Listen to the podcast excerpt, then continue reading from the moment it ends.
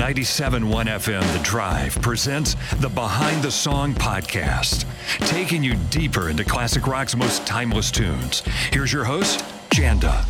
Every iconic rock and roll band has that first song that pushed through and touched the mainstream, paving the way for everything that came afterward. For Queen, that song was the one that sounded a little bit different from their previous work with a little more experimentation in the studio.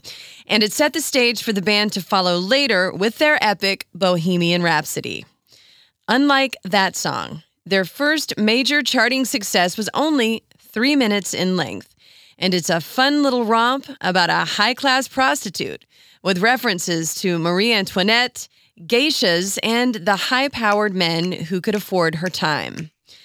Killer Queen from the band's third album, Sheer Heart Attack, released in November of 1974, was their first hit in the US, and it is a testament to the overabundance of Queen's talent.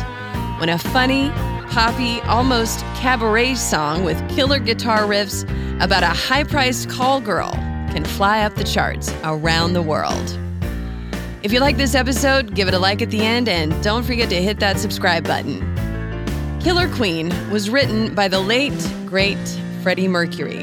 Mercury wrote the lyrics for Killer Queen first and then the music, a reversal in writing style for him. And this may be because of what happened just before going into the studio to record the Sheer Heart Attack album. The band had been touring the US in support of the Hoople after their Queen 2 album was released, but had to pull out of the tour and return to London about a month into it after guitarist Brian May contracted hepatitis and became extremely sick.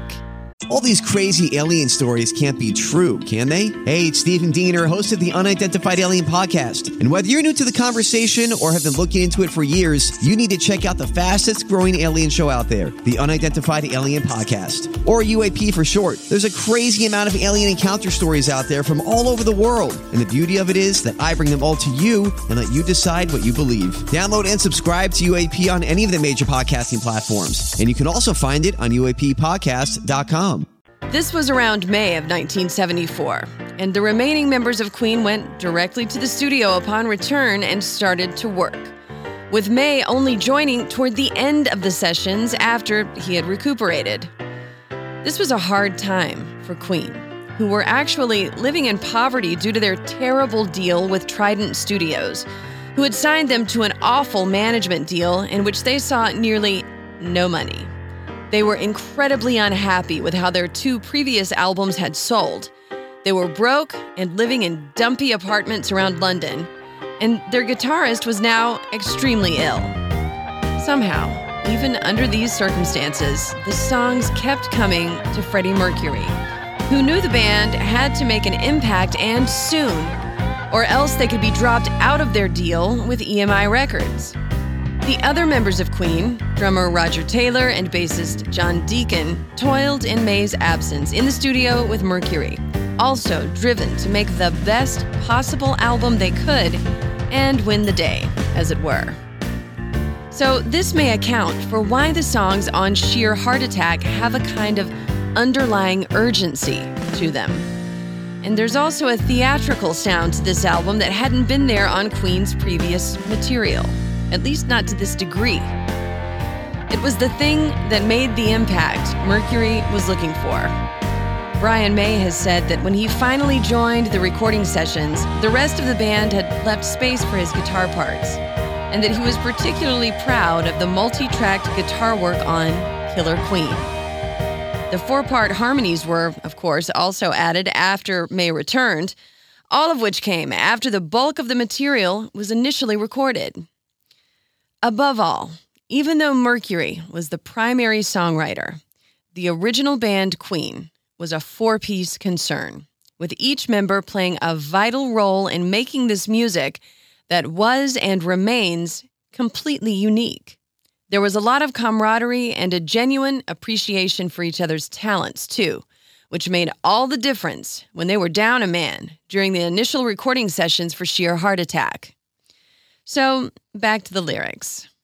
Freddie Mercury with his outsized imagination and tremendous gift for fitting words to music, managed to wrangle a song about an expensive call girl with the idea, in his words, that high class people can be whores too, which is both hilarious and true, and sounds amazing in Killer Queen. The song starts with Mercury's finger snaps and then his piano playing, coupled with his lyrics, which go like this She keeps Moet and Chandon in her pretty cabinet. Let them eat cake, she says, just like Marie Antoinette. A built in remedy for Khrushchev and Kennedy. At any time, an invitation you can't decline. Expensive champagne, expensive furniture, and an attitude borrowed from Queen Marie Antoinette, who is forever linked to the saying, let them eat cake, when told that the French populace were starving. An entitled, awful thing to say, even though it was likely a philosopher who actually said it in reference to her general attitude toward her people. And it was this attitude which did get her beheaded during the French Revolution. A woman of expensive tastes, one of the main charges against her was the depletion of the national treasury. And she, of course, was guillotined in public, something the revolutionaries in France saw as completely necessary in order to move forward as a country. The references to Khrushchev and Kennedy in Mercury's lines do a good job of outlining the type of clientele this killer queen could attract. Soviet Communist Party Secretary Nikita Khrushchev and President John F. Kennedy were among the world's most powerful leaders in history, famously butting heads with one another in a series of events that led to the Cuban Missile Crisis. And of course, Kennedy was rumored to have had extramarital affairs, including with Marilyn Monroe, the kind of beauty we imagine the killer queen in Mercury's song to possess. And the song goes on with the pre chorus outlining how well his queen was composed.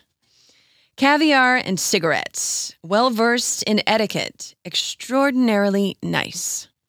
And then the chorus She's a killer queen, gunpowder, gelatine, dynamite with a laser beam, guaranteed to blow your mind anytime. So Mercury is saying that she's as dangerous as a gun and the gunpowder in it. Dynamite ready to go at any time. For the right price, of course. Ballistic gelatine is a gel used to simulate muscle tissue in researching how bullets penetrate flesh, which is indeed mind blowing to think about in the context of this song. And it goes on. Recommended at the price insatiable and appetite, want to try. To avoid complications, she never kept the same address. In conversation, she spoke just like a baroness. Met a man from China, went down to Geisha Mina. Then again, incidentally, if you're that way inclined. Now, these lyrics are so very interesting. Here, the killer queen is discreet, never keeping the same address and speaks in a way that marks her as a member of high society. The interesting part comes after she met a man from China and goes down to Geisha Mina, which is such a clever play on words on Mercury's part. There is no such place as Geisha Mina, of course. A geisha is a Japanese courtesan, a high society call girl, which the killer queen is as well. Geisha Mina, in Mercury's play on words, is a reference to Asia Minor, which is what Turkey used to be known as in the Middle East.